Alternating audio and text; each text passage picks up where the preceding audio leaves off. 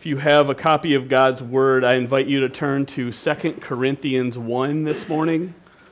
2 Corinthians 1, uh, a passage that uh, I think will be, um, I know is beneficial to me, I think will be beneficial to us as we hear God speak. 2 Corinthians 1.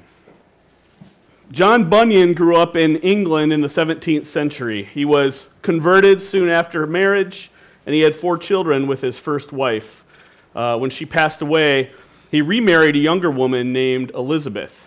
Now, John's love for the Lord and his growing gifting as a preacher and his Baptist convictions uh, led him to pastor a church in Bedford. The problem was, according to the law of the land at the time, this sort of religious meeting outside of uh, the, the state church was illegal. Uh, he was forbidden from leading this meeting of, of more than five non related family, uh, four, more than five non related members uh, present. He was a husband with four children at home, one of whom was blind, and in 1660 he was arrested for simply preaching the gospel. In 1661, Bunyan was sentenced to three months in prison, and he was told he would be freed if he would simply promise to not preach the gospel. He would not. He sat in prison, unable to provide for his family, for his wife, for his children, one of whom was blind. Bunyan knew firsthand what it was like to suffer for Christ. Before the laws were changed in 1672 and he was freed, God used Bunyan in this suffering in a mighty way. As he sat in prison, he composed several tracts. He wrote a book called grace abounding. And then he started working on something that was uh, what we all know him for today his book, The Pilgrim's Progress.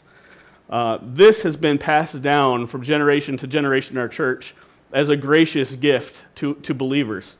Bunyan experienced hardship and suffering for the sake of Christ, but it was through this suffering that God sovereignly used him for a great work.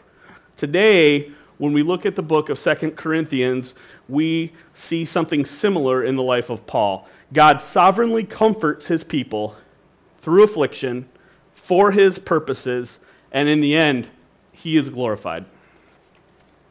Let's start at verse 1. Paul, an apostle of Christ Jesus, by the will of God, and Timothy, our brother, to the church of God that is at Corinth, with all the saints who are in the whole of Achaia, grace to you and peace from God our Father and the Lord Jesus Christ. Blessed be the God and Father of our Lord Jesus Christ, the Father of mercies and the God of all comfort, who comforts us in our affliction, so that we may be a comfort to those who are in any affliction, with the comfort with which we ourselves are comforted by God. For as we share abundantly in Christ's sufferings, so through Christ we share abundantly in comfort too. If we are afflicted, it is for your comfort and salvation and if we are comforted, it is for your comfort, which you experience when you patiently endure the same sufferings that we suffer. Our hope for you is unshaken, for we know that as you share in our sufferings, you will also share in our comfort. We do not want you to be unaware, brothers, of the affliction we experienced in Asia for we were so utterly burdened beyond our strength that we despaired of life itself. Indeed, we felt that we had received a sentence of death. But that was to make us rely not on ourselves, but on God who raises the dead. He delivered us from such a deadly peril, and He will deliver us. On Him we have set our hope that He will deliver us again. You also must help us by prayer, so that many will give thanks on our behalf for the blessing granted us through the prayers of many. May God bless the reading of his word. In these pictures, Paul paints a clear picture of Christian suffering, of godly comfort, and of our response. He shows us through his experience what God has been doing and why God has been doing it. In verses 3 through 7, we see God's comfort through affliction. God's comfort through affliction. In this first section of Scripture, it deals heavily with comfort in light of suffering. There are a lot of uh, references to suffering, affliction, and comfort. It gets a little bit twisted, so we're going to walk through this and unpack these slowly. Uh, Paul repeatedly uses these concepts to teach the Corinthians a few important theological truths. The first truth Paul unpacks is God's plan. He unpacks God's plan.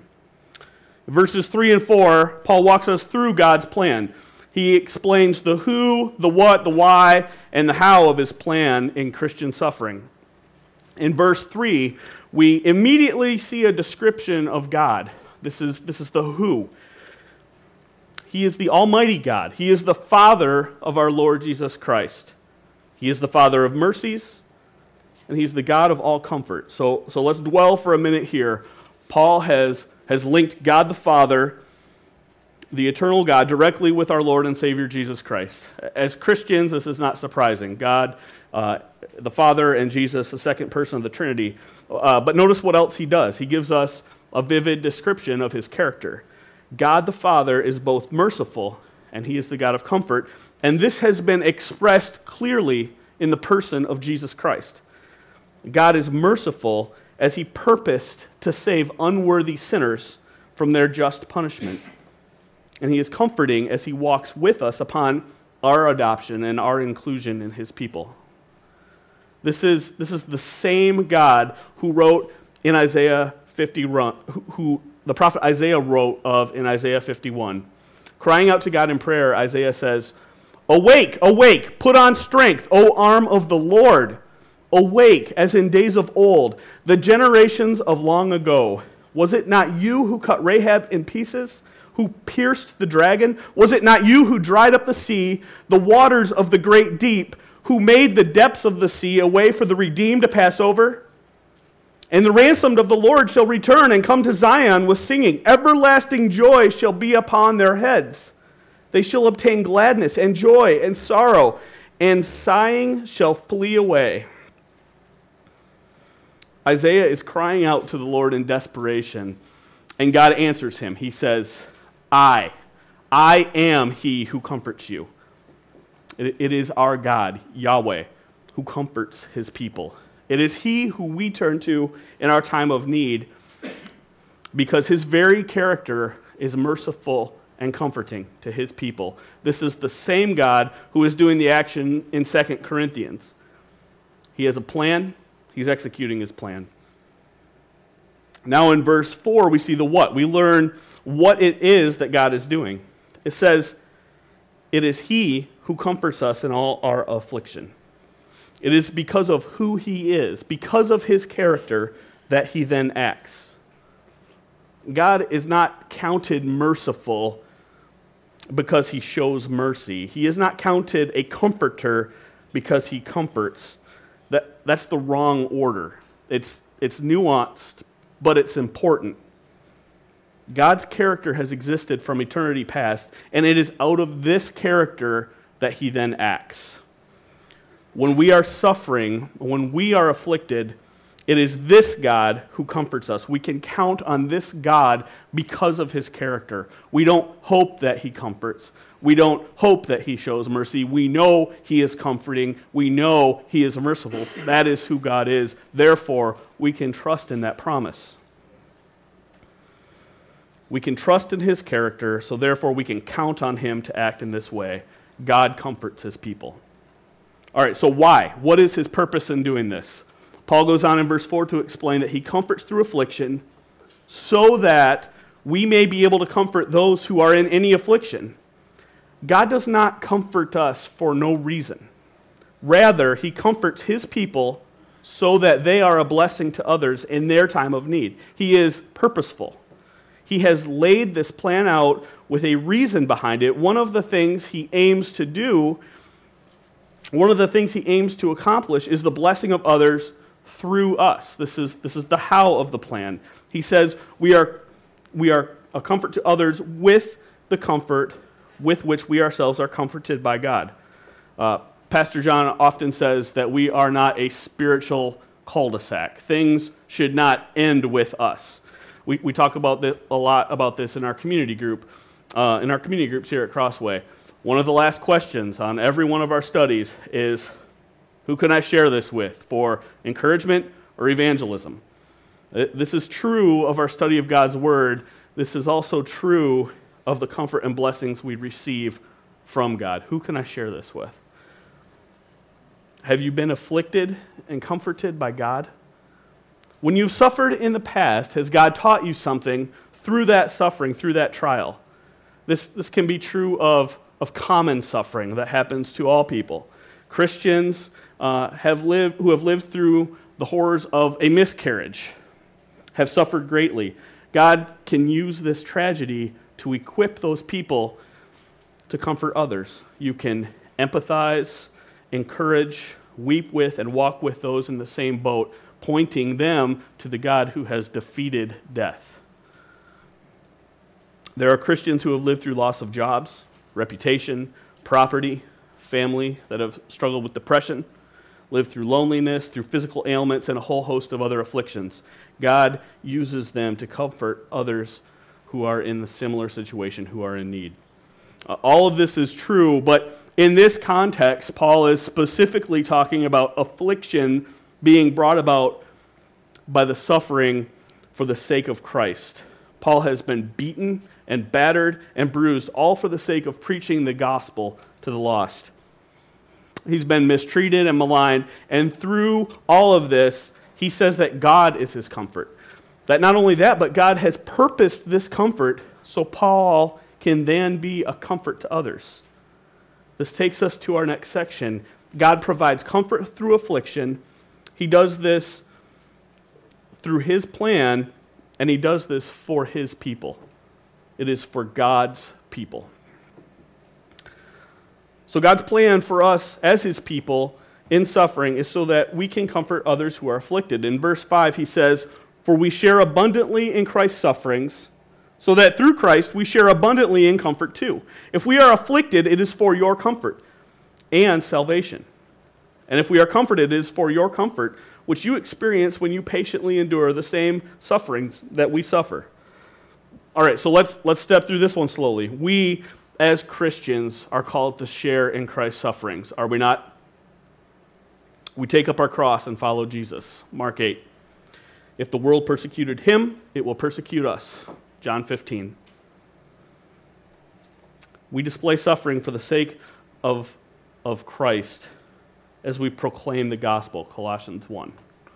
This is, this is not a health and wealth gospel.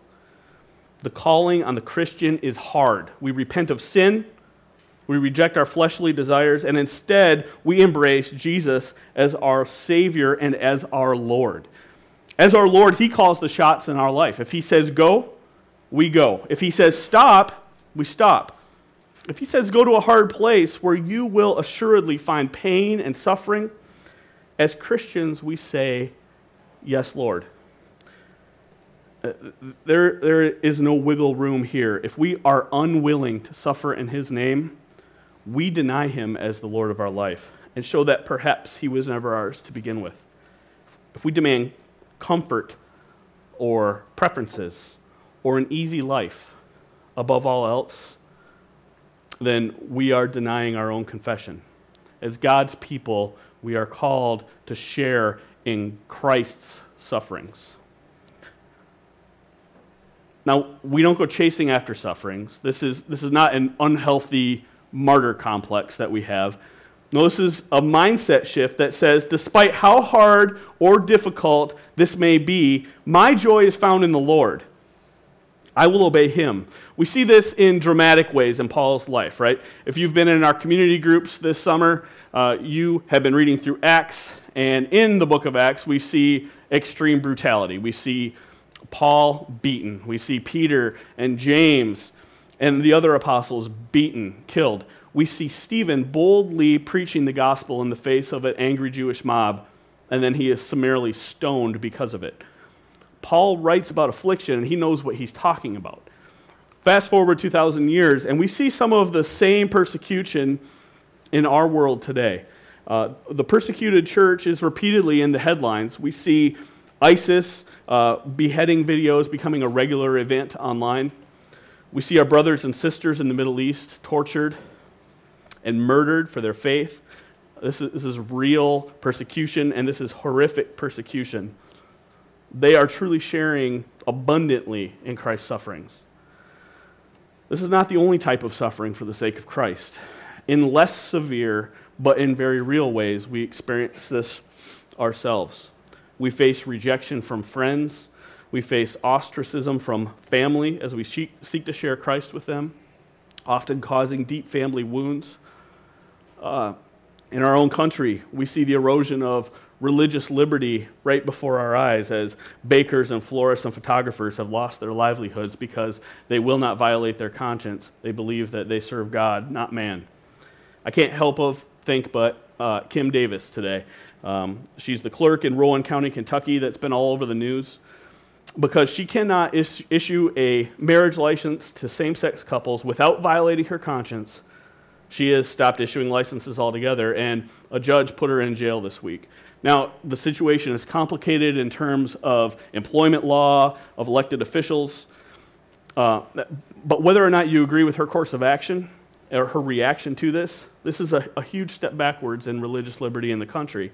She is now sitting in an American jail cell in rea- as a reaction to her acting out her faith. She has decided she will not bow to the idol of sexual immorality, but she will instead bow to her Lord despite the cost. She is sharing in Christ's sufferings today. Do we have this same conviction? If it comes between losing our job and our livelihood or denying our Lord, will we still follow Christ or will we compromise? This Probably would have seemed like a stupid question in America 20 years ago, but more and more today it's becoming our reality. Our culture continues to dive into a moral cesspool, uh, and we will increasingly, therefore, look different. We must be prepared to share in Christ's sufferings. He goes on to say in verse 5 As we share abundantly in Christ's sufferings, so through Christ we share abundantly in comfort too. So it's not only in his suffering that we share, but we also share in his comfort. Again, he is our merciful and gracious God who has sent his own Son to us. He is the one who comforts us. If we are afflicted, it is for your comfort and salvation. And if we are comforted, it is for your comfort, which you experience when you patiently endure the same sufferings that we suffer. All right, so, so what does Paul mean when he says that that his suffering is for your comfort and salvation. Think about what Paul has been doing. He's been traveling from town to town, he's been preaching the gospel, and he's been planting churches. So, so what happens when he does that, right? People are converted, and Paul gets his butt kicked. So there's a very real sense in which Paul is suffering so that salvation is brought to the people. He is sacrificing his health, He's sacrificing his safety so that Christ may be made known in Judea, Samaria, and the ends of the earth. Paul is not atoning for sin here, but Paul is suffering so that Christ's atoning work is made known and proclaimed, and salvation is brought to people who have never heard the name of Jesus. He is afflicted for their salvation, and he is also afflicted for their comfort in their own affliction these Christians that he is dealing with will endure the same type of suffering Paul is currently seeing.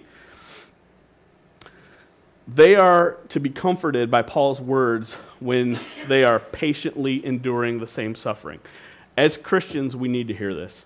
We will suffer, and one of the means God uses to comfort us and to help us endure is the suffering and comfort of others that have gone on before us. In uh, my church history class right now, we're studying the martyrs of the early church, and one of these is Polycarp. Polycarp was a bishop in Smyrna uh, in the second century, and Roman persecution was running rampant there under Marcus Aurelius. In 55 AD, their gaze landed on Smyrna, and Germanicus, an elderly Christian, was brought to trial. He was ordered to recant his belief in Christ under the pain of torture and death. But Germanicus boldly refused. When he did this, an angry mob called for his death and the death of other leaders in the church.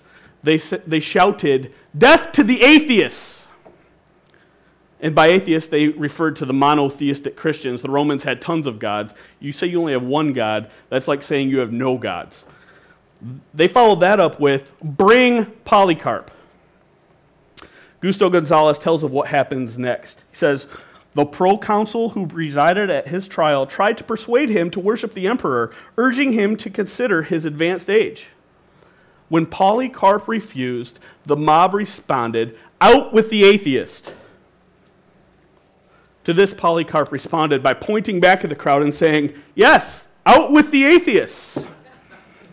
Uh, uh, side note, I texted my friend this exchange this week and I said Polycarp would have been a beast on Twitter with that kind of snark under pressure. Again, the judge insisted, promising that if he would swear by the emperor and curse Christ, he would go free. But Polycarp replied, For 86 years I have served him, and he has done me no evil. How could I curse my king who saved me? What faith? What courage? What does a story like this do for us? What does affliction like this, when we hear of suffering like this, what does this do for us? This is our Martin Luther, here I stand, I can do no other moment. This is, this is our Braveheart moment. We see him in the face of certain torture and in certain death standing up there and saying, okay, I'm going to take shots. I'm not going to deny my Lord. This is the type of faith that we pray for when we profess Christ. How could I curse my King who saved me? This comforts us and this encourages us in our own affliction. This is how it works. This is what God has intended. If we are afflicted, it is for your comfort and salvation. If we are comforted, it is for your comfort, which you experience when you patiently endure the same sufferings that we suffer. Paul goes on to further explain our hope for you is unshaken, for we know that as you share in our sufferings, you will also share in our comfort. We, as God's people, are suffering and are comforted through the affliction according to God's plan. We share in this together. We're on the same team. We are afflicted for the sake of spreading the gospel, and we are comforted so that we can be a comfort to others. All right, so next, Paul turns his thoughts toward the purpose of affliction. The purpose of affliction, verses 8 through 10. Starting in verse 8, he says, for, for we do not want you to be unaware, brothers, of the affliction we experienced in Asia. For we were so utterly burdened beyond our strength that we despaired of life itself.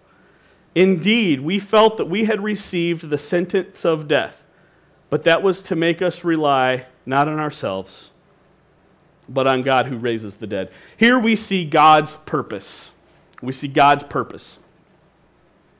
As we press deeper into Paul's argument, we learn that God not only has a purpose in our comfort, but he also has a purpose behind our suffering.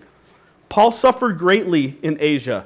Now, now when this occurred or what the circumstances were are a little hazy. Some speculate that this is Acts 19 in Ephesus. Uh, but honestly, we have no way of being 100% certain that's the persecution he spoke of. He was beaten many times. This particular event was severe. He says he was so utterly burdened beyond our strength that we despaired of life itself. He wants to write to the church in Corinth and let them know. Why, why is that? Paul here is giving them a real world example of an abstract theology. God is sovereign over all things, right? God is not ever the author of sin. But God is always over all things that happen in this world. He is the sovereign king, He is the sovereign ruler, and nothing happens apart from His hand. We hold this truth in tension. God is not the author of sin, God is the sovereign king. We hold this intention, but we hold it firmly. God is sovereign. And Paul was afflicted because this sovereign king had a good purpose. God intended this beating by wicked men who will be held accountable for their sinful actions so that Paul would rely on the power of God and not on himself. God intended this beating by wicked men who will be held accountable for their sinful actions so that Paul would rely on the power of God and not on the power of himself. What a powerful statement. We we tend to say trite things like God is love or God wants what, what's best for you. But, but his thoughts are not like our thoughts, and his ways are not like our ways. The book of Genesis describes Joseph in glowing terms. He is upright, he is obedient, submissive, and blameless. But God purposed his life of suffering that he may accomplish his purposes. Genesis 50 20. As you know, you meant evil against me, but God meant it for good, to bring it about that many people should be kept alive as they are today. God ordained suffering caused God ordained results. And it was done in a way that none of us would have preferred. His ways are not like our ways. The book of Job describes a man. It says he was blameless and upright, one who feared God and turned away from evil. God ordained all kinds of calamity in his life as a test of faithfulness, and in the end, Job was turned toward and utterly dependent upon God. God's ways are not like our ways. Christ himself, perfect, holy, blameless in every way. He did nothing to deserve punishment or judgment, but God had a different plan in mind. Jesus stood in our place. He took the punishment that we deserve. He drank the cup of God's wrath to the bottom. God intended this suffering for a purpose. His ways are not like our ways. It isn't always comfortable, it isn't always easy, but in the end, it's always good. Romans 8:28. Everybody knows as we uh, and we know that for those who love God, all things work together for good for those who are called according to his purpose. But he is speaking in this passage in the context of suffering. And in verse 29, we see it says, For those whom he foreknew, he also predestined to be conformed to the image of his Son. That's the good. That we are conformed to the image of Christ, not that we are given a comfortable life. All things work together for this, even if that means we suffer. We were so utterly burdened beyond our strength that we despaired of life itself. Indeed, we felt that we had received the sentence of death, but that was to make us rely not on ourselves, but on God who raises the dead. Is this, is this how you look at suffering? Is this, is this how you look at hard times? When bad things happen, is this where you turn to? In times of, in times of our deepest need, when it seems that all is lost and we don't know what we're going to do, is this where we're looking? Are we looking on our own power and strength? That will be deficient. We will fall short. We will instead look to the one who holds the universe in the palm of his hand. It could be that he is purposing this suffering in your life so that you rely on God and not on yourself. God, the one who raises the dead. Look to Jesus. This brings us to God's promise. God's promise. Verse 9 That was to make us rely not on ourselves, but on God who raises the dead. He delivered us from such a deadly peril, and He will deliver us. On Him we have set our hope that He will deliver us again. Paul was facing death and turned to God for deliverance. He was put in a place of utter despair. And in that place, he cried out to the one that he knew could spare him. What does he base this on? What does he base this belief that God could spare him on? We see it right here in the text. It's the God who raises the dead. Paul sees in the death and resurrection of Christ, Paul sees a God who is greater and more powerful than anything here on earth.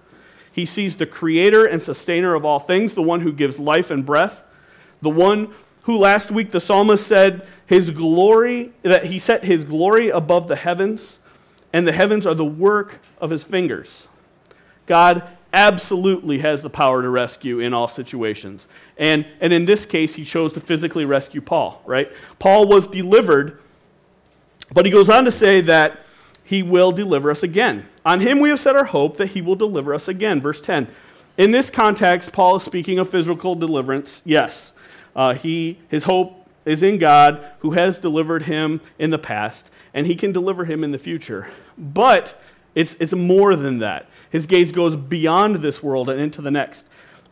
Verse 9 God raises the dead. Verse 10 He will deliver us again. There is more than a physical death that Paul is looking at here. He's looking forward to a spiritual death and a spiritual deliverance. We see this idea of deliverance for God's people repeated throughout the Bible. Genesis 6, God decides to punish the world for wickedness, but through Noah, he delivers his people. God rescued Noah and established a covenant with him. In Exodus, God again delivers his people, this time from the hands of the Egyptians. God shows himself to be faithful by supernaturally pulling them out of the land, and then he establishes his covenant with them. They are his rescued people. This is the pattern God uses. It continued in Israel, right? God's people are given a king and delivered from the people around them, and God establishes his covenant with David. They are his people. And, and then finally, we see in Christ, we see our ultimate deliverance. We have been born in sin. We are wicked, and from birth, we oppose God in every way. We live for ourselves, and apart from His grace, we die in our sin. God purposed a Savior, a deliverer that would come to us, that would live a perfect life for us, and would die a death instead of us. And He established His covenant with us. This perfect God man was promised all the way back in Genesis 3. He was foreshadowed through the entire Old Testament. This was God's purpose and God's plan from the beginning. It was his promise to us. And in Jesus, we see this promise fulfilled for us. On him we have set our hope that he will deliver us again. Do not miss this. Paul is not talking about a God that can merely rescue our physical bodies, but he is pointing forward to a day when sin and death will be no more. He is pointing forward to a time when the old passes away, when the new comes. For those who have repented of their sin and set their trust on Christ, he has promised to deliver them from death and punishment. He will dwell with them forever. For those who have not, only judgment awaits. Do not forget this in your suffering. God has promised us all things in Christ. And God purposes our suffering so that we rely on Him in all things. Do not waste your suffering, but look to Christ and to the promises found in him. In this passage, we've seen comfort through affliction, we've seen the purposes of affliction, and finally, we see Paul urging for prayer for the afflicted. Prayer for the afflicted. Verse 11. You must also help us by prayer so that many will give thanks on our behalf for the blessing granted us through the prayers of many. Here, Paul specifically asks for prayer uh, in light of affliction. This, this seems obvious, right? We, we, we pray for those in need. But I think Paul has some specificity and urgency in mind when he says when he says this. He is asking for prayers on his behalf as he goes through suffering in gospel ministry. He seems to be saying that we should pray with the expectation that God will answer, answer the prayer. So, so a couple things we know in this passage in regards to prayer. First, what types of things should we be praying for?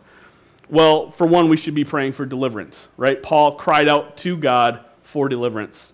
He's asking them to pray to God with him, saying, God, please help this brother in his time of need. God, please deliver him from this. But I think, I think there's more that Paul is asking for. In verse 6, he speaks of patiently enduring. Pray that he endures through suffering. Pray that he finishes well, that he does not forsake the faith, but rather turns to God. How much more important is this for us to finish well? Yes, we, pray for deliverance, but in an even greater way, we pray for strength and patience and endurance and faith. We pray that no matter what happens to us, we keep relying on God that we endure to the end, and so that at the end of our lives we can look back at a faith that was genuine. I think of those who we know that have shown this to us, that have shown this to be true. Our friend uh, Lisa, who right on through the end kept praising God, thanking God, and endured to the end. She suffered greatly, but she trusted her God. She is experiencing eternal joy forever with Jesus right now. Yes, we pray for physical healing and we mourn with her loss, but how much greater the reward she received because she endured. God saves us, God keeps us. It is all by God's power. But one of the means that, God's, that God uses is the prayers of his people. Pray for faithfulness, pray for endurance. Second thing we see in this verse regarding prayer is the ultimate purpose. It is, quote, so that many will give thanks on our behalf for the blessings granted us through the prayers of many. We pray so that many give thanks, and then ultimately, God gets the glory. This phrase is what grounds the entire passage. Our suffering, our comfort, our faith, and our deliverance is for one ultimate purpose the glory of God. What is the chief end of man? Right? To glorify God, enjoy Him forever. We pray so that God is glorified when He answers prayer. Our theology of comfort, of suffering, and of sovereignty ultimately leads to our doxology, praising our God. A passage like, like this deals heavily with theological themes, um, but it is not detached from real life. It influences how we think and act in real situations that we are facing. It cannot be merely understood in a vacuum, but it requires us to apply this to our lives. About a month ago, Pastor John announced that he was stepping down. This is obviously a big blow to our church, and don't get me wrong, I am not equating the situation that our church is facing with persecution at all. We are excited for Pastor John. We are praying for John as we send him out to serve Christians in the world. This is exciting. And we are not facing persecution and resistance here. But we are facing a time of hardship, a time where we should be looking to God in full reliance. Um, after the announcement came out, my cousin, who's a Baptist pastor in Kentucky, gave me a call. He uh, overlapped with John a little bit at um, Southern. He follows our church on Twitter, and when he saw the announcement, he called me to encourage me, and this is, this is the text that he brought. Um, God indeed works his good purposes, even in hard times, so that we rely not on ourselves, but on God who raises the dead. What truth and comfort for us right now in this verse. For me personally, this was liberating. Crossway will still go on. We love John. We appreciate everything that he's done for us, but we're not here following a man. We are following our Creator, our Lord Jesus. We will still come here expecting to hear a word from God whoever's in this pulpit will still open up the scriptures, will still systematically work through books of the Bible, still explain and apply what God has said. We will still confess salvation alone, or salvation by grace alone, through faith alone, in Christ alone, as revealed in the scriptures alone, to the glory of God alone. Even as this is emotional for us, and even as we may feel overwhelmed, we know that God is working through this situation. We don't have to trust in our own power in our own ability, in our own strength. We look and we rely fully on Him and not on ourselves. God has a purpose in all circumstances. God comforts us in our affliction, and He alone receives glory as He sovereignly works His good purposes in our lives. Let's pray. Father God, you are good, you are faithful, and you are the God of mercy and comfort. Lord, we see here in your word that you have that you have promised to deliver us. And ultimately one day we look forward to the day where we see you face to face where we see our ultimate deliverance. God i pray that we rely on you not on ourselves as we go through affliction that we are comforted by you and that in turn we are a comfort to others. God help us to to see your sovereign hand at work in all things to love and trust that you are a good god who has good purposes for his people. We love you. We thank you for this time together this morning. In Jesus' name we pray. Amen.